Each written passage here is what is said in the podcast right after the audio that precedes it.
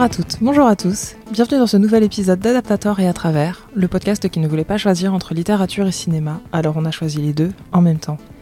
Cette semaine, j'avais envie de revenir sur une saga jeunesse d'espionnage en vous parlant d'Alex Rider Stormbreaker, écrit par Anthony Horowitz et réalisé par Geoffroy Sachs. Alex Rider est une saga en 13 volumes nous racontant les différentes missions d'Alex Rider en tant qu'espion, dans ce premier tome, on nous raconte sa première mission, mais aussi comment le MI6 engage des ados de 14 ans sans aucun scrupule. Alex Rider est un ado plutôt banal. Il vit avec son oncle et une gouvernante depuis la mort de ses parents dans un accident d'avion lorsqu'il était petit. Son oncle, un banquier d'affaires, n'est que très rarement présent, et c'est surtout Jack, la gouvernante, qui s'occupe de lui. Mais une nuit, la police vient sonner chez les Riders avec une mauvaise nouvelle. Yann a eu un accident de voiture, et comme il ne portait pas sa ceinture, il est décédé. Même si cela ne lui ressemble pas de ne pas avoir mis sa ceinture, car Yann était quelqu'un de très prudent. Alex ne se pose pas beaucoup plus de questions que ça. Enfin voilà, son oncle est mort, il est triste, euh, il y a l'enterrement, tout ça. Euh, il commence à se poser justement un petit peu plus de questions au moment où, en rentrant chez lui, il découvre que les déménageurs ont emporté tous les effets que son oncle conservait dans son bureau, euh, sans que lui ait le temps d'y jeter un œil, lui ou Jack. Le camion de déménagement porte le logo d'une casse automobile, ce qui n'est pas très logique. Alex va donc se rendre dans cette casse, après avoir fait des petites recherches à l'école et découvrir avec effroi que son oncle est certes mort au volant de sa voiture, mais que la ceinture n'aurait rien pu faire contre les nombreux impacts de balles incrustées dans la carrosserie. Donc déjà, on commence à nous montrer qu'Alex est plutôt euh, très doué euh, et très sportif, puisqu'il est un peu euh, il n'est pas censé être dans cette casse automobile et donc quand les, tenanciers de la casse se, rendent compte, qu'il est là, ils, se mettent un petit peu à le poursuivre euh, pour l'emprisonner, enfin pour le, pour le mettre dehors, pour le peut-être même le, tabasser. Et en fait, Alex, Alex arrive plutôt bien à s'en, à s'en dépêtrer. Il y a une, une scène de cascade dans le film où effectivement il a l'air plutôt très doué en art martial. Tous les gens qui travaillent à la casse se retrouvent KO et, il peut s'enfuir. Très vite, il est convoqué par les collègues de son oncle qu'il avait déjà eu l'occasion de rencontrer à l'enterrement. Et déjà, c'était une première chose qu'il avait remarqué à l'enterrement, c'est pourquoi les chauffeurs d'un directeur de banque portaient euh, des armes à feu. Parce qu'à un moment, il y a un des, chauffeurs qui lève la main pour remettre ses lunettes ou toucher une oreillette et euh, la, veste se lève et on voit qu'il a une arme à feu à la ceinture. Donc voilà, chauffeur, garde du corps, admettons, c'est logique. Euh, donc Alex se rend au rendez-vous et il apprend enfin la vérité. Son oncle n'était pas du tout un banquier, il était employé par les services secrets et il est mort dans l'exercice de ses fonctions. Sa mission était d'espionner dans les locaux de Herod Sale, un homme riche d'affaires qui semble très louche aux yeux du gouvernement britannique. Alex accepte plutôt rapidement la nouvelle car il est bien obligé de se rendre à l'évidence. Tout concorde et explique les petits mystères qu'il avait notés dans la vie de son oncle jusque-là, puisque normalement quand un banquier d'affaires rentre d'une semaine à l'étranger, euh, il n'a pas des contusions sur le visage, il n'est pas blessé normalement. Et là, c'est vrai que son oncle, à chaque fois, ou presque, il revenait avec des, petites blessures. Alan Blunt, le chef du service, lui explique que Yann le destinait lui aussi à devenir un espion, en lui apprenant divers arts martiaux, mais aussi euh, ils avaient été faire de la plongée, de l'escalade. Euh, il a appris à Alex, enfin, il a fait donner des cours à Alex pour qu'il apprenne plusieurs langues étrangères. Ça, Alex a un petit peu plus de mal à l'accepter parce qu'en fait, il se rend compte que depuis tout petit, on lui a menti et on s'est servi de lui. Et là, du coup, le MI6 compte sur lui, euh, compte sur Alex pour terminer la mission de Yann, puisque c'est ça, concerne euh, des écoliers et donc il va facilement pouvoir se faire passer, enfin des, écoliers, des collégiens, euh, j'y reviendrai tout à l'heure. Mais du coup Alex est très bien placé justement pour pouvoir euh, mener l'enquête, sauf que Alex il veut pas du tout donc il refuse. Et très vite Alan Blunt lui fait du chantage car Jack, la gouvernante, son, son, visa est expiré depuis longtemps donc il n'attendait que ça. Ils vont très facilement pouvoir la renvoyer aux États-Unis et il le menace de lui lui faire finir sa scolarité dans un pensionnat de revendre la maison, tout ça, tout ça. Donc euh, Alex est un petit peu obligé d'accepter parce qu'il veut pas se séparer ni de sa maison ni de Jack qui est du coup maintenant sa seule famille. Et donc il se voit contraint d'accepter. Il commence son entraînement auprès des euh, Special Air Service, donc voilà, qui est vraiment un entraînement d'élite. C'est vraiment euh, presque les, commandos, un entraînement commando. Et du coup, ces personnes-là voient d'un très mauvais oeil qu'un enfant de 14 ans soit à leur côté. Ils trouvent ça vraiment scandaleux que le MI6 utilise des enfants. Mais l'entraînement va quand même plutôt bien se, terminer puisque Alex va être le, seul à pouvoir les sortir d'une situation euh, un petit peu compliquée dans laquelle ils se sont mis tout seuls euh, en voulant faire des crasses à Alex.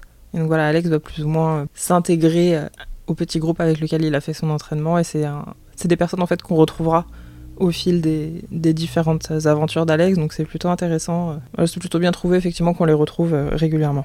Donc une fois son entraînement terminé, Alex est envoyé au manoir de Sale, qui en fait a décidé d'offrir un exemplaire de son nouvel ordinateur, le Stormbreaker, donc un ordinateur très puissant, très axé sur les cours via la, réalité augmentée, la réalité virtuelle, tout ça. Et il décide d'en offrir un à chaque école du pays pour remercier le Royaume-Uni de l'avoir si bien accueilli lorsqu'il est arrivé du Liban, puisqu'en fait on nous raconte que c'est vraiment quelqu'un de qui, vivait dans la, dans la misère, dans la pauvreté avec beaucoup de frères et sœurs. Un jour, par un total hasard, il a sauvé un couple d'Américains euh, de la mort.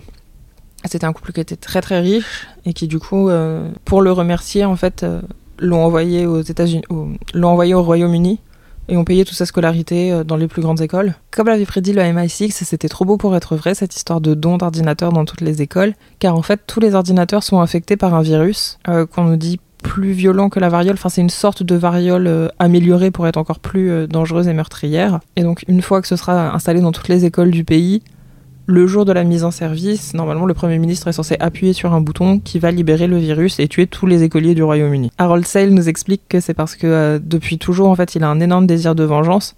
Parce que si le Royaume-Uni a été généreux avec lui, c'est pas le cas de tout le monde. Donc dans son école, il était en internat, il était dans la classe du Premier ministre actuel, qui s'est montré très cruel envers lui, euh, l'affublant des, des pires sobriquets, euh, notamment liés à, son pays d'origine ou à la prononciation de son nom. Et du coup, voilà, c'est juste une histoire de vengeance. Pour se venger du Premier ministre, il est prêt à tuer tous les enfants du Royaume-Uni. Une personne très équilibrée. Aidé par ses super gadgets, la mission d'Alex est un succès, et alors qu'il pense en avoir fini avec le MI6, Blunt lui fait comprendre qu'au contraire, cela ne fait que commencer. Donc c'est vraiment une fin qui est un petit peu, euh, un petit peu rushée dans le livre, j'ai trouvé là en le relisant. Je me rappelle pas que ça finissait aussi abruptement, alors que justement dans le film il y a une vraie fin et je vais y revenir un tout petit peu après. Donc c'est une saga que j'ai beaucoup aimé lire quand j'étais ado, puisque c'est sorti aux alentours des années 2000, donc j'avais euh, une dizaine d'années. Et j'étais très impatiente lorsque le film a été annoncé en 2006.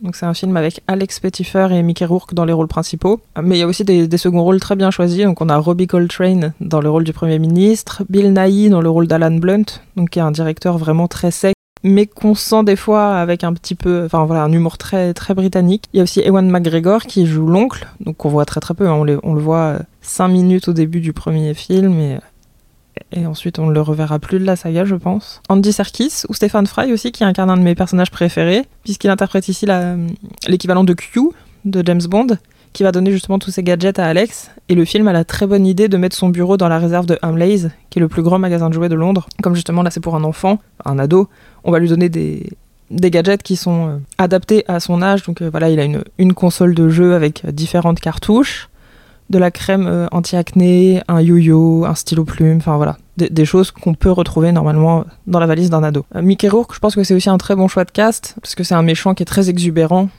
Voilà, donc Errol Sales, c'est le genre de type qui a une méduse géante dans un immeuble aquarium dans son salon, parce que normalement il pêche et il tue les, animaux qui pêchent, mais là cette méduse le faisait tellement penser à lui, elle était tellement, euh, tellement imposante, tellement gigantesque, tellement belle qu'il a voulu la, garder et du coup il la, conserve dans son salon. Donc je trouve que c'est une adaptation plutôt fidèle, même s'il y a des, petites différences, notamment au niveau des scènes d'action. Il y en a un petit peu plus dans le film, euh, sinon je pense qu'on s'embêterait un petit peu. Alors que le livre est très court, et du coup, d'avoir rajouté des, petites scènes d'action euh, par-ci par-là, ça nous donne un petit quelque chose en plus à nous mettre sous la dent, parce que le film il doit durer 1h40, 1h30. S'il y avait aussi peu de scènes d'action que dans le livre, il ferait à peine ouais, 1h15, je pense. Donc euh, c'est pas vraiment les, standards euh, de durée d'un film jeunesse. Je pense que dès le début, les producteurs ils savaient qu'ils feraient qu'un seul film.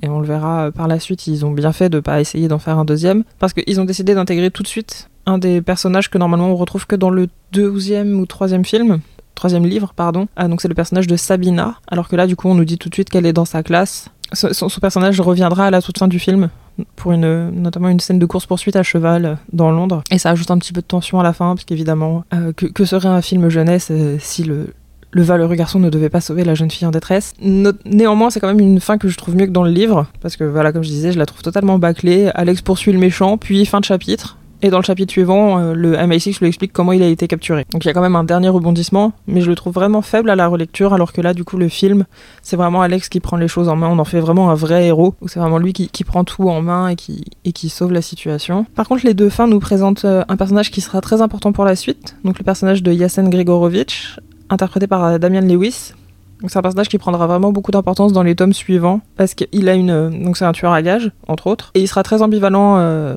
vis-à-vis d'Alex parce que bah, Alex va tout faire pour contrecarrer ses plans à chaque fois donc il est censé s'en débarrasser mais il veut pas le tuer parce qu'il euh, trouve pas ça juste que le MI6 s'engage un enfant donc c'est voilà, c'est un grand méchant qui a quand même un peu d'éthique et qui essaiera justement de, montrer à Alex que le MI6 ne lui dit pas forcément toute la vérité, notamment autour de sa famille. Donc comme je le disais, les producteurs ont, bien fait de pas vouloir faire un deuxième film tout de suite. De toute manière, ils ne l'auraient pas fait puisque avec 40 euh, millions de budget, c'est un film qui ne fera que 23 millions de recettes.